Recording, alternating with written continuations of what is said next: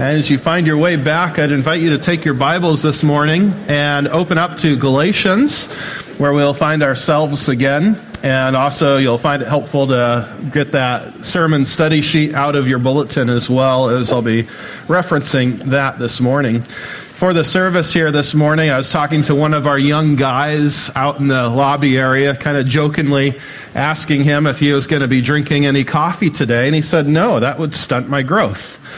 And I said, Well, I drink coffee as a little boy. It didn't do anything bad to me.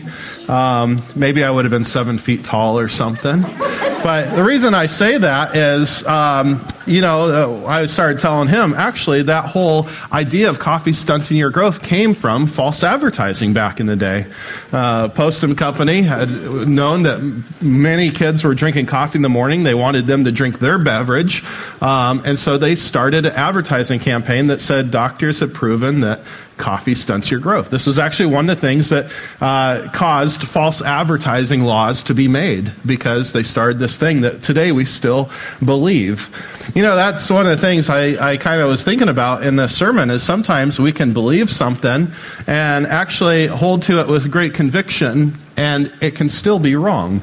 Now, in the case of drinking coffee or not drinking coffee, uh, nothing bad happens other than this young gentleman is missing out on this wonderful beverage that God created for us.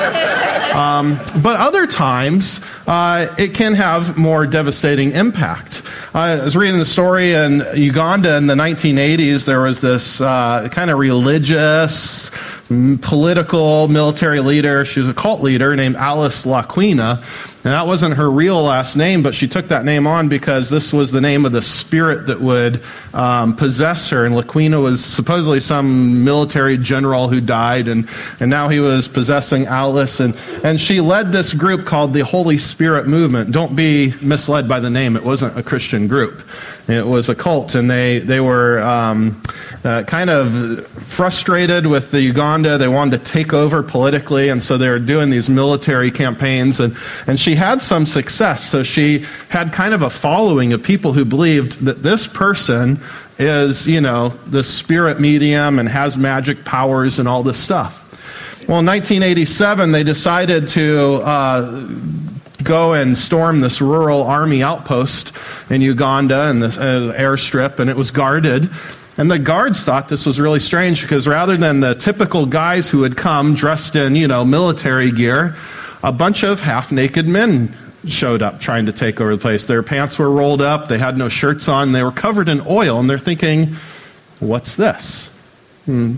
Well, what had happened is Alice had convinced them that she had magic oil, and if they put this oil on their bodies, the, the bullets would just bounce off of them. Uh, they could throw rocks, and the rocks would basically be like grenades. And, well, let's just say the oil did not work. Uh, devastating consequences for these rebels, misled by, by wrong belief. Um, you know, the, the fact is, we can be very sincere about something and also be very wrong.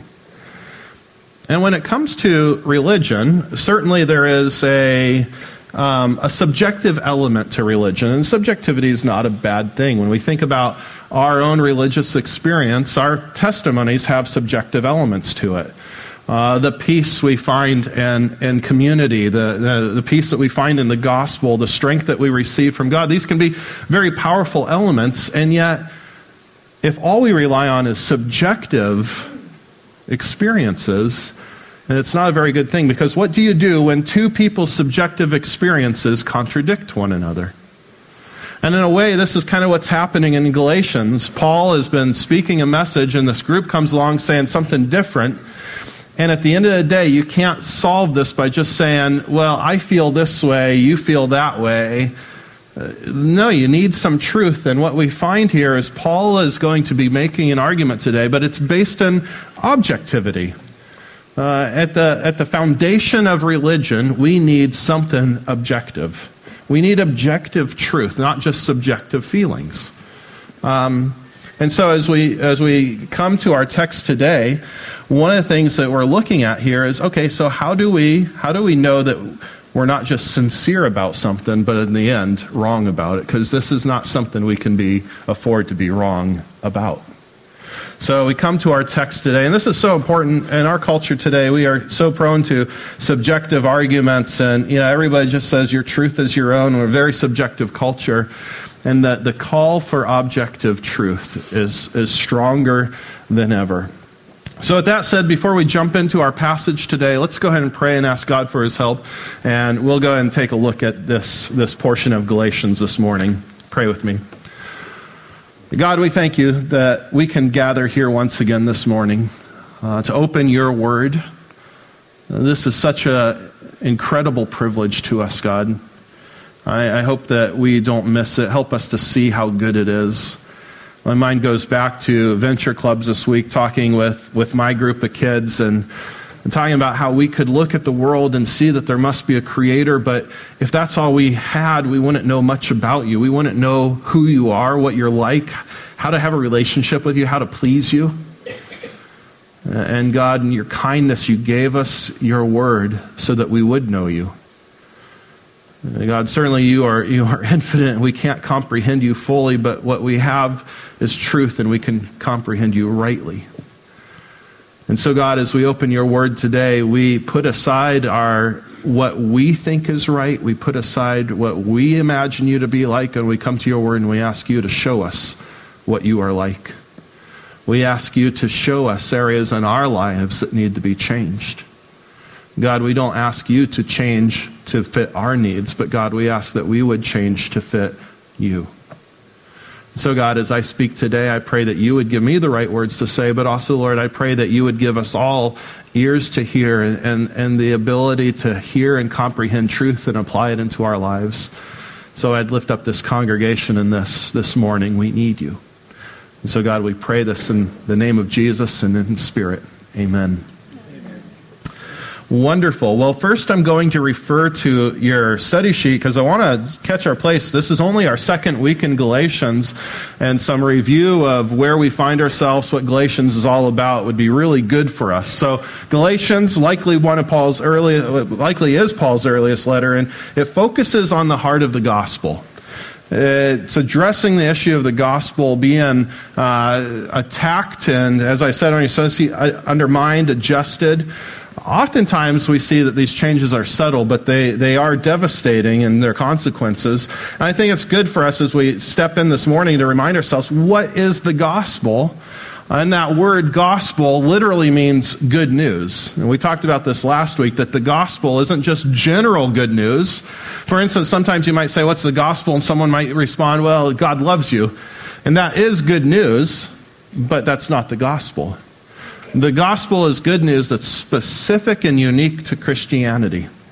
And at the heart of it, the good news of Christianity is the resurrection of Jesus Christ. And Paul, in fact, Paul, in one of his other letters, says if the resurrection didn't happen, then, then this whole thing is vanity. It's all vain. It doesn't mean anything. Why is the resurrection of Jesus so important? Because it verified everything that Jesus said about himself. He is the Son of God, that He came to, to live the life that we couldn't, to die for our sins. That on the cross, as He died for our sins, the resurrection proved that what He did was acceptable to the Father. That on the cross and through His resurrection, He conquered sin, death, and Satan. The message of the gospel is that if we put our trust in what Jesus did, that is how we're made right with God. So when we talk about the gospel, we're talking about that whole Christian message of how do you get made right with God? Well, it's through Jesus and Jesus alone. You see, the problem in Galatia, the problem with the Galatian church is they were getting this new form of the gospel, which wasn't the gospel at all. People were coming along saying, yeah, you get made right with God, you become acceptable uh, to God through Jesus, but to really be acceptable, you also have to become Jewish in your culture and your traditions. You need to take on all these Jewish practices. They were adding to the gospel. It's basically the gospel uh, that they were preaching was Jesus and a little human effort. And Paul comes along to correct this. Now, last week in his correction, the introduction, we saw that uh, his opening argument that is that the gospel Paul was preaching was actually God's gospel. It wasn't something Paul made up. The gospel came from God, it carried God's authority, and it was all about God's work. And what we're going to find today as we step into our passage is now Paul is going to um, give evidence for these assertions. He's going to give evidence that uh, the gospel is from God. In fact, on your site I say he's going to give evidence for the assertion both that the gospel is from God and also that his apostolic authority is from God.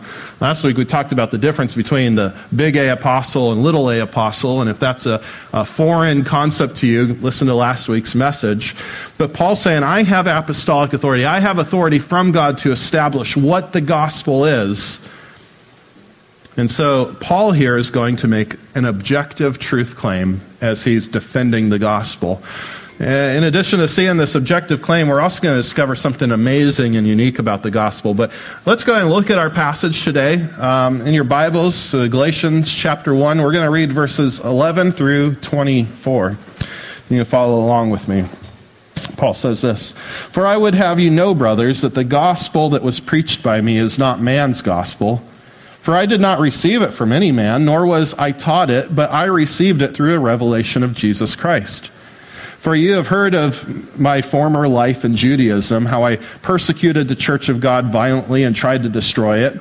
And I was advancing in Judaism beyond many of my own age among my people. So extremely zealous was I for the traditions of my fathers. But when he who had set me apart before I was born, and who called me by his grace, was pleased to reveal his Son to me, in order that I might preach him among the Gentiles, I did not immediately consult with anyone, nor did I go to Jerusalem to those who were apostles before me, but I went away into Arabia and returned again to Damascus.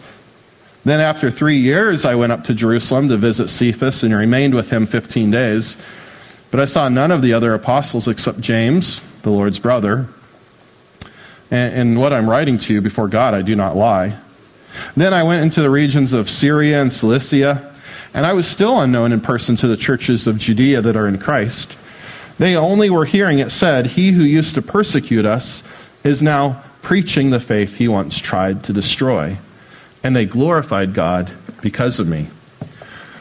So in this section, Paul turns to this biographical um, argument of his own life, and he's using his life as evidence for uh, what he's saying that he has authority to establish the gospel, and the gospel didn't come from him, but it came from, from God. Now, several things here that I want us to see about Paul, about what he's saying here, and it requires us to kind of understand a little bit about who Paul was before his conversion. Paul mentions in verse 14 that he is advancing in Judaism beyond many of his own age, and he was zealous. Zealous. What did this look like? He gives us a little bit of insight into this in Philippians 3 4 through 6. Paul says, If anyone else thinks he has reason for confidence in the flesh, I have more. Circumcised on the eighth day of the people of Israel, of the tribe of Benjamin, a Hebrew of Hebrews, as to the law, a Pharisee, as to zeal, a persecutor of the church, as to righteousness under the law, blameless. So Paul's here saying, you know what? I, I was like, if you want to talk about being Jewish and following the law, I was, I was the guy. Born to the right family. I was part of the right group. I was zealous to the point that I persecuted the church. And what we need to understand here, why, why, why did Paul's zealousness lead him to persecute the church? Well, unlike today when we think about the religious sphere, sometimes we put that as just one aspect of our life. Like, you know, I can be American and I can be Christian, but I can also be American and I could be some other religion as well, right? So we have this idea that religion is kind of the separate sphere. In Paul's day, to be Jewish wasn't just like a religious identity. It was also a cultural identity. It was a whole identity. It was the, everything was Jewish. God's, God's people were Jewish. Therefore, to be one of God's people meant to be Jewish. And because there wasn't this distinction between kind of the religious sphere and everything else, then in order to protect the religious sphere also meant you were protecting the national sphere. To protect, protect the national sphere meant you were protecting the religious sphere. So in Paul's mind, he knew this. If the religion gets corrupted, guess what happens to the national strength? It goes down. This is Israel's history. Every time they strayed from God, guess what happened? Politically, they went downhill. Why did they end up in exile? Because they strayed from God. Why do they now have Roman control over them in Paul's day? Because they had strayed from God. So to protect the religion was to protect the nation. And likewise, to protect the nation was to protect the religion. There's a long line of people who were zealous for Israel and acted with, with their zealousness to protect things, and they were heroes. And, and Paul saw himself in this light. Paul loved God, he loved the nation of Israel and he wanted to protect it. Sometimes when we think of Paul persecuting the church, we might think of him as a villain at this point, an angry man. I don't think he was an angry man. One writer, Tom Schreiner, he's a noted scholar, says this Doubtless, Paul, before his conversion, conceived of himself as part of a venerable Jewish tradition that stood for the observance of the law. For instance, Phinehas, by slaying the Israelite man and Midianite woman engaging in sexual relations, displayed his zeal for the Lord. Numbers 25:11. So too Elijah demonstrated his zeal for the Lord in slaying the prophets of Baal. 1 Kings 19:10 through 14. Matthias also uh, manifested the same zeal when Antiochus Epiphanes tried to re- repress the Jewish religion.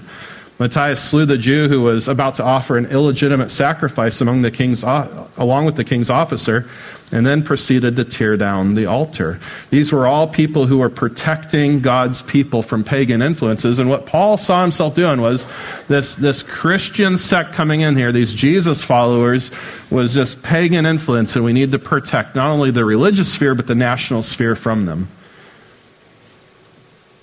So, what would change a man like this? What would cause a Pharisee, a zealous Pharisee, who loves his country to change so radically? This week in our community groups, you were asked to read Acts 9. I want to read a portion of that. This is what happens. It says, But Saul, Saul and Paul, the same person. Saul is just his Hebrew name, Paul is the Greek form of that name. Saul, still breathing threats and murder against the disciples of the Lord, went to the high priest and asked him for letters to the synagogue at Damascus, so that if he found any belonging to the way, that would be Christians, they were called the way, men or women, he might bring them bound to Jerusalem. Now, as he went on his way, he approached Damascus, and suddenly a light from heaven shone around him. And falling to the ground, he heard a voice saying to him, Saul, Saul, why are you persecuting me? And he said, Who are you, Lord? And he said, I am Jesus whom you are persecuting, but rise and enter the city, and you will be told what you are to do. Right at that point was when Paul changed. He encountered the living Jesus, and it changed everything for him. This, this zealous Pharisee is going to be radically different from this point on. So Paul's referring back to his testimony, back to his life uh, and, and, he's making the argument this is why I have authority. This is why the gospel's not from someone else. This is straight from God. And here's some of the things that we're seeing from his argument. First of all, Paul's revelation from Christ was a literal event. See, sometimes we might talk about finding Jesus today in more of a, a metaphorical sense, right? Uh, I, I was living my life this way, then I found Jesus. Or, you know, I was just in the throes of depression. I heard Jesus say to me, you know, don't give up. And, you know, we don't mean literally like Jesus appeared before us and talked to us. We're speaking more metaphorically. That's not what Paul's doing here. When Paul says, I, I was given this by Jesus, he's talking literally the resurrected Jesus literally showed up to Paul. And I don't believe that this on the road to Damascus was only time that Jesus had interaction with Paul. So he's pointing to this, not, not a subjective feeling, an objective fact. Jesus literally showed up to me and called me into this ministry. Second, what kind of ministry was he called into? Well, Paul was chosen by God specifically for the Gentiles. And it wasn't just Paul saying this, others, I give you several verse references, others confirm this because through the Holy Spirit, other people said, Oh, Paul's been called to the Gentiles. I would say this gave him unique authority regarding the Gentiles. What does it look like to follow Jesus if you're a Gentile? You know, we should probably ask the guy that God sent to the Gentiles rather than these people coming in preaching a different gospel. What, what we're seeing here isn't just two people who happen to show up and be like, yeah, this is my opinion, that's my opinion. One of them was actually sent by God, the others weren't. Next, I, I think it's so interesting here that for someone like Paul, not requiring the adoption of Jewish culture and customs had to have a good reason. Remember, I said Paul was a zealous Pharisee? Remember, he didn't have anything he disliked about the Jewish culture. Paul didn't hate the law. In fact, the Pharisees themselves were actively going out to the Gentiles to convert them. So going to the Gentiles wasn't a foreign concept for Paul. The Jewish people were establishing synagogues all over the known world. This is why when Paul goes on his missionary journeys, there's always a synagogue everywhere he goes. The Jewish people had already been there, the Pharisees had already sent people there. But you see, in their means of conversion, again, there's no separation between religious sphere and national sphere. So to get someone to become one of God's people meant you're also becoming Jewish. You need to take on a Jewish identity. You need to take on Jewish culture. You need to become Jewish to be one of God's people. So this would have been Paul's natural idea of what it meant to convert as he's going to a Gentile. So, so the very fact that he doesn't require a conversion to Judaism means something significant must be at play here. Because just by his natural tendency, just if it was just a neutral thing, I think Paul would have been like, yeah, it's great to take on Jewish traditions and celebrate Jewish holidays and, and do these customs. But something is going on here uh, that would cause this, this zealous Pharisee to not only not require Jewish traditions, but in and of himself, in verse 12, he talks about my former life in Judaism. It actually caused him to step away from it. There's something going on here.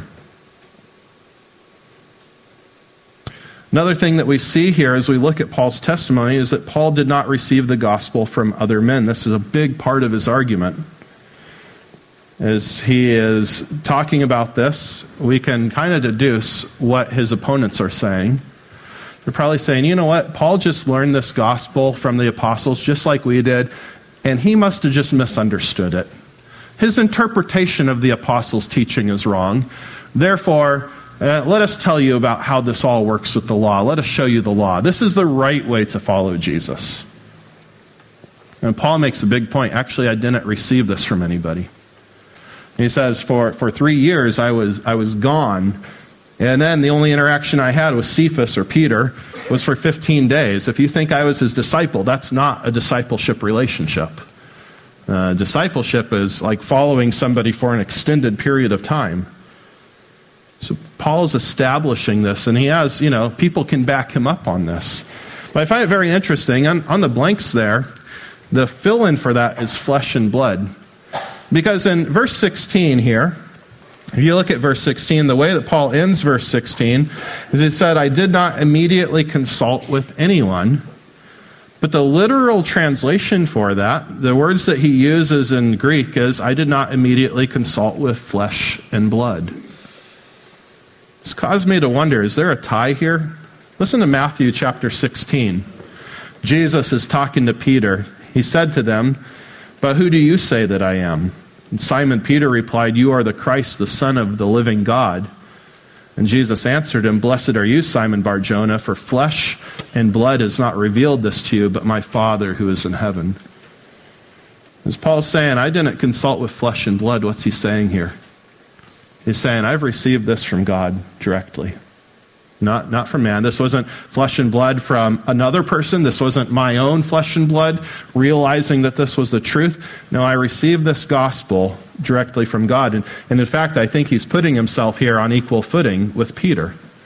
Independent of the apostles, but on the same level as the apostles in Jerusalem. So Paul here has authority to do this. As we look at Paul's testimony, then at the end, we see that the community recognized Paul's conversion as a work of God. So this isn't just Paul saying this only happened because of God, but all the people in the churches around saw our, our persecutor, the guy who's the biggest opponent, the biggest antagonist towards Christianity, is now one of us. Only God could have done this. And so Paul looks at the community and says, Everybody knows this, that my being here was only because of what God did. It was a work of God. Final verse there they, they glorified God because of me. So, what we have here is the gospel Paul preached wasn't an interpretation of something he taught, it wasn't an opinion of how to interpret someone else's teaching. Paul wasn't saying, you know, I heard this and this is the right way to do what, you know, Peter and John and James are teaching. Paul's saying, no, I received this from God and this is, this is, I have the authority to say this is the gospel. And what you guys are saying is not the gospel. Now, as we continue along, I want us to just see a few things about how unique the gospel is, just that we start gathering from here, because I think this is, this is really interesting as we consider Paul, especially. This struck me. I don't know if any of you have uh, grew up watching Sesame Street. I did. Um, and one of the things I still remember from watching Sesame Street as a kid was they had this little song on there that one of these things is not like the other. Any of you remember that? Yep. It was like the main thing that Tim's really excited now. Uh, and you, you saw, you'd see like three red balloons and one blue balloon. They'd sing the song, and can you figure out which one's not like the other by the end of the song? And, you know, then they'd reveal which one it is. Well, it's interesting that as Paul is arguing that this gospel comes from God, the implication here is Christianity is not a man made religion, this is from God. And therefore, that if this is from God and the exclusive claims of Christianity are true, then that means every other religion is man made. You know what that should mean? That when we look at the religions across the board, one of these things is not like the other. Which one is it? And I, I think, you know, yeah, this is going to be a very brief treatment, but when we look at the gospel, when we look at Christianity, there's several elements of it that are not like other religions, that stand alone, that cause it to be unique. One of them is this that the gospel does not have a singular human founder. You know, typically when we look at religions, it's some guy who ends up in a cave somewhere, receives some divine revelation, and comes down and says, God spoke to me, and here is the new scriptures. But this wasn't the case with, with the gospel. With the gospel, what do we have? We have these disciples of Jesus who followed him, not just one disciple, but multiple disciples who followed Jesus. They see the resurrected Jesus. They're giving authority to establish religion. They, they write the gospels, so you have multiple gospels now all saying the same thing, multiple people all saying the same thing. And, and there's people out there who say, you know what, but they were all conspiring together. Okay, so you have one group of people, multiple people, by the way, but one group. Supposedly they're all conspiring, right? Well, along comes this guy, Paul, who's persecuting them, who doesn't think what they're doing is right, who's attacking them, and all of a sudden, the resurrected Jesus shows up to him too and gives him the gospel. He didn't get the gospel from these guys, he got the gospel from Jesus. What other religion out there has multiple people receiving the same message? Well, sometimes you might have that, but what do they do? They end up fighting each other for control, right? But here we have the gospel given to multiple sources, and rather than fighting, they, they have unity. They, they affirm one another and they say, yeah, that guy's an apostle. Yeah, that guy's an apostle. That guy's writing scripture. That guy's writing scripture. This is really unique. This is not like the others. So the gospel does not have a single, singular human founder, nor does it rely on a strong centralized control. Paul received it independently, yet remained in agreement with the other apostles. See, when Paul was going down the Damascus Road, it wasn't that someone came along and, and gave him a, an argument that somehow convinced him. It was only by an act of God. Another item where the gospel is unique is the gospel is not tied to any one culture or language. Now, this is one that we won't really get to develop much here, but this is one of the reasons why Paul isn't making the Gentile Christians take on Jewish culture. Why not? Well, the gospel is really interesting in this. I give you a quote from the, this author here uh, from a book called Whose Religion is Christianity Anyway? And just looking at the church globally, and the, this person says Christianity seems unique in being the only religion that's transmitted without the language or originating culture of its founder. Why is this so important? Because it means there's not one culture that is superior to the others when it comes to following Jesus. What, what does that quote mean? Well, what language did Jesus speak? Aramaic, some Hebrew. What language are the Gospels given to us in? They're given to us in Greek. Think about this. Go to the day of Pentecost. The first time that the gospel is preached, what language is the gospel preached in? All of the languages. Isn't that interesting? It doesn't let any one language, any one culture become the superior one. You know, I have the privilege of having several Muslim friends, and what's interesting is because Muhammad spoke Arabic and wrote in Arabic, and the Quran's in Arabic, their view is very different than ours. I can look at this English translation of the Bible and say, this is the Word of God. But for them to hold a Quran, it has to be in Arabic. That's the only language the Quran can be in. The translation of the Quran is at best a commentary on it. But this is the Word of God. This, the Bible, the scriptures in your language is all you need to follow God. There isn't any one other language that's superior. I go to Indonesia, they don't speak Arabic, and yet their services are all in Arabic say, What's your favorite passage of the Quran? It's this one. Why? Well, it just sounds nice to me. They don't know what it says. They just assume the power is in the words themselves, not in the meaning. So the gospel is, is unique in this. The gospel is unique, third one, in that it's not reliant on a good argument, a favorable reception, or a position of human strength. Some religions grow because they make a good argument. People look at it say, I, I like that one.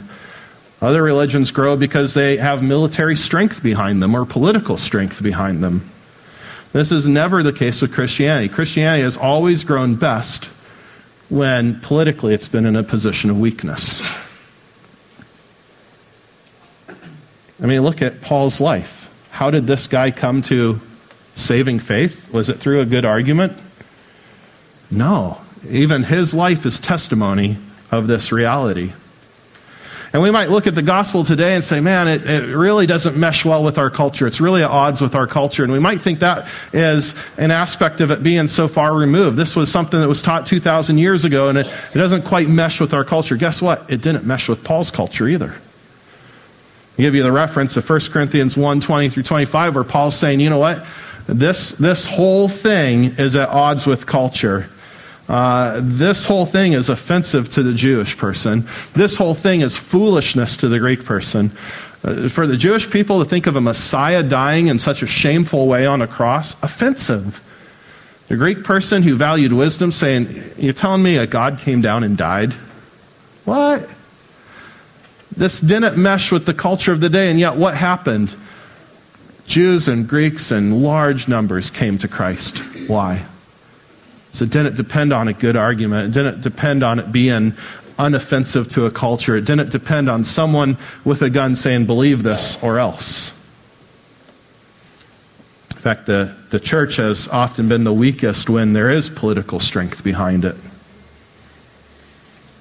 And today, the same things are said. I've talked to atheists. One of the things I've heard, one of the accusations against the gospel I've heard, is that the gospel is just divine child abuse. Say, how can you guys say that God is a loving father when he would send his only son to die? That's stupid. Or, in the case of my Muslim friends, they would say, because they believe that Jesus was a good prophet. And it's offensive to say, you're saying a good prophet died on a cross? No, he didn't. You know what happened? God switched him and Judas at the last minute. And yet, even though the atheists have their arguments against the gospel, even though the Muslims have their arguments against the gospel, what's happening in the world today? The largest atheist country in the world, China, which has an overtly atheist government, which has overtly atheist education in their schools, that teach their students all the ways you can disprove the, the reality of God. And yet, China has one of the biggest churches in the world, fastest growing by number. Look at the, the Muslim world and Iran, one of the top 10 Muslim countries in terms of size, and probably the one that is the harshest in terms of persecuting Christians, right now has the fastest growing church by, by rate of growth. In fact, there was a news story just the other day, I think it was on Fox News, just uh, talking about a documentary that was just made that is talking about the growth of the church in Iran. All underground, all oppressed, and yet not affecting it one bit. It's amazing. Why is this? Because the gospel's not reliant on a good argument. There's something else behind it. One of these things is not like the other. So I titled the message today that the gospel is from God and that the gospel is for God. And you might, have, if you looked at that title, you might have said, What do you mean the gospel is for God? Isn't the gospel for us? Isn't it good news for us? Isn't it about our salvation? And the answer is yes. But ultimately, the gospel is for God. And what I mean by that is the gospel is for God in the sense that the gospel is for God's glory. God receives glory in several ways as we consider our passage today. First of all, we see that God receives glory because the gospel is from God. When we look at the way that the gospel came about, it points to God. And consider all the things that I just mentioned in the previous section about the gospel being unique. You look at that, and if you, you understand what's going on, you can't help but glorify God for it. It's amazing.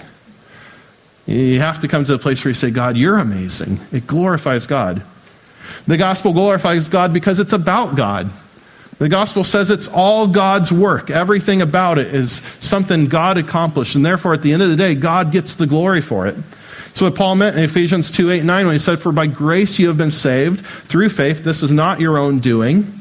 It's a gift of God, not a result of works, so that no one may boast. That was the whole issue facing the Galatians, as they were kind of falling to this message of, yeah, God does this, but you also need to put in some work. And Paul's saying, no, it's, it's all about God. It's, it, he did all the work. When God looks at you, you're not doing anything to please Him. You're not doing anything to impress Him. He's not saying, wow, look how good that person tried.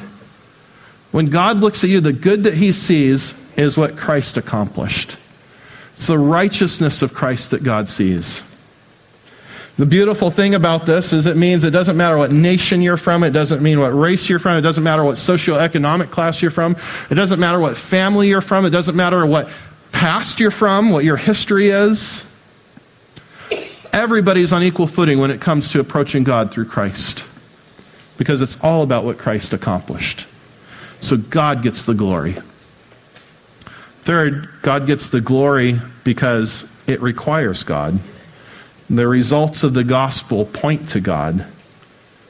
And think about Paul. God not only chose his biggest opponent, this zealous Pharisee, the one who's persecuting the church, God, God changes him but God doesn't just change him. He then sends the guy who's the zealous Pharisee to the Gentiles to preach a message of freedom to them that they don't have to become Jewish people.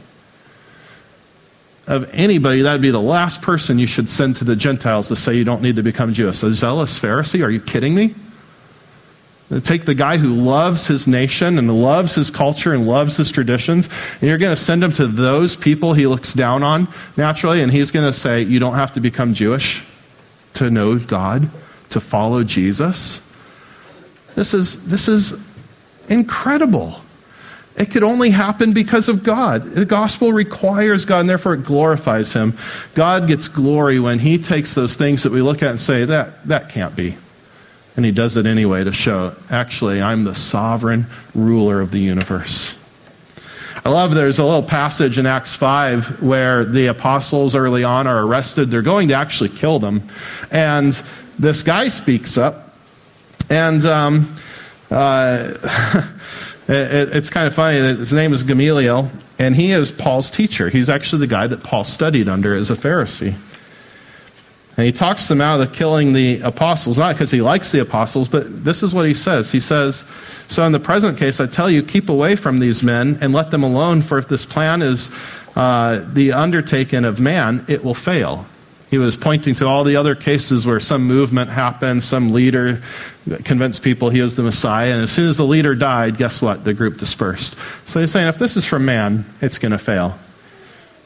Then he says, But if it's of God, you will not be able to overthrow them. You might even be found opposing God if it's from God.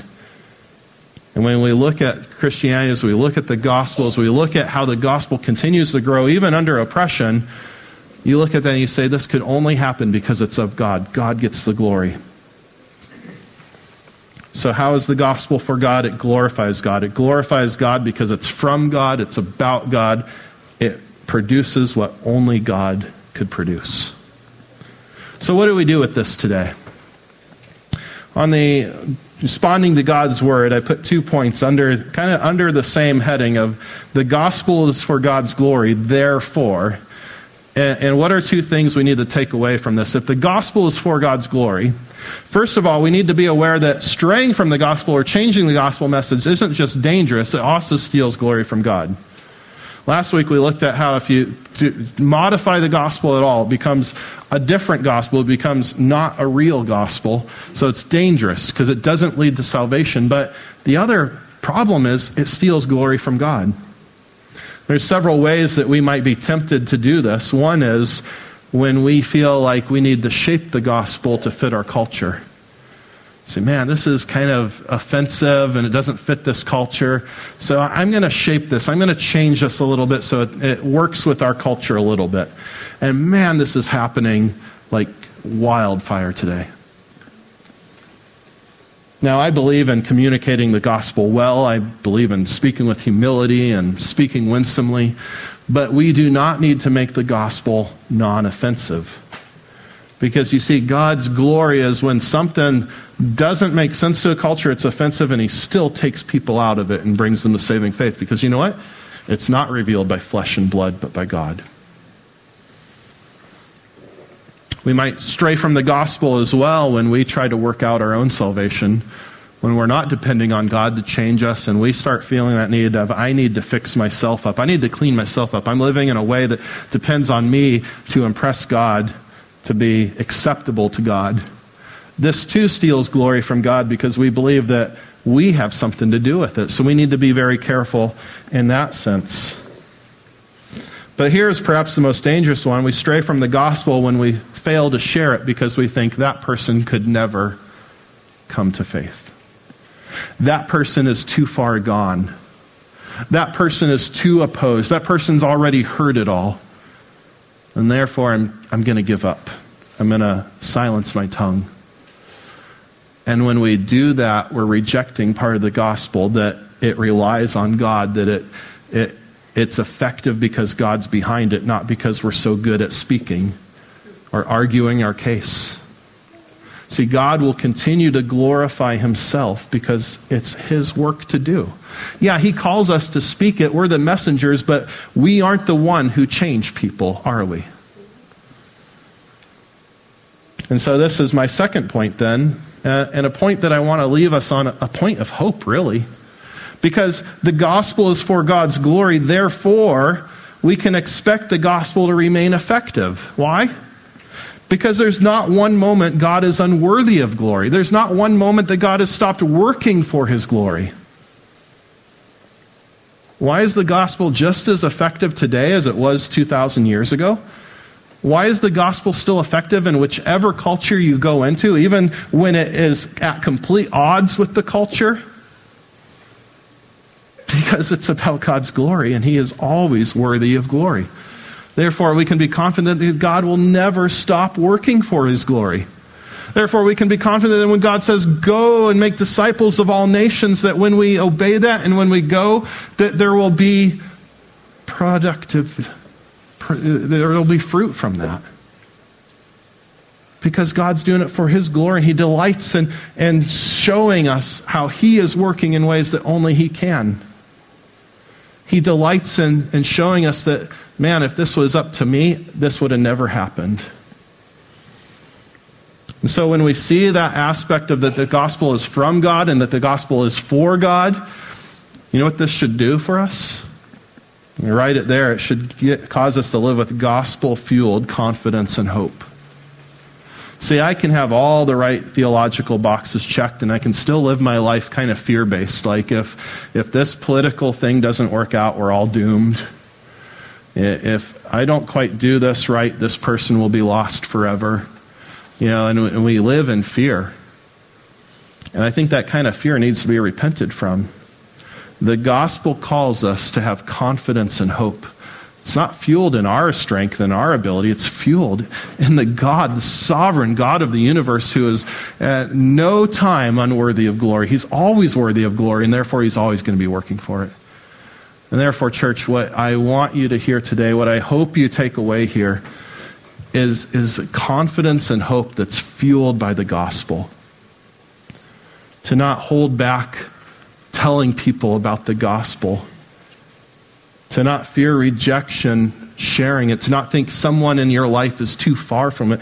I know we all have somebody in our life that seems so far from God, but they aren't. So I want to pray for us today. I'd invite you to stand, and I want to pray for us as we head out from here. And I want to ask God for his help in this because, again, it's God's work, right? It's not our work. So let's pray. God, this morning, we do come before you as people. We, sitting here, we know, we know our shortcomings. We know our inabilities. We don't need anyone to tell us of that. If we've tried to share our faith, we've known the times where we feel embarrassed. We know that feeling of saying, ah, I don't think I'm ever going to break through to that person. But God, today we're reminded that this is your work that you delight in bringing the least likely to you. And so, God, this morning we need to have gospel fueled hope and confidence. Not confidence born from our own strengths, and not confidence that is erased by our weaknesses, but confidence that's based in you. God, you are the sovereign God of the universe. You are worthy of glory. You are worthy of worship. You desire worship and you will continue to work for your glory. So this morning, as we talk about these things, I, I just lift us up to you, Lord, because we can't just drum up feelings of confidence. We can't just manufacture hope within ourselves. We can't speak it into existence. But God, this has to come from you. So I pray that you would give us that. I pray this for myself as much as anyone else in this room. God, we all need you. I need you. So, God, this congregation, wherever they find themselves this week, I pray that you would be with them. I pray that you would strengthen them, give them words to speak, actions to do, Lord. But, Lord, help us to not be silent. Help us not to be silent. And so, God, we pray this this morning in the name of Jesus through the Spirit. Amen.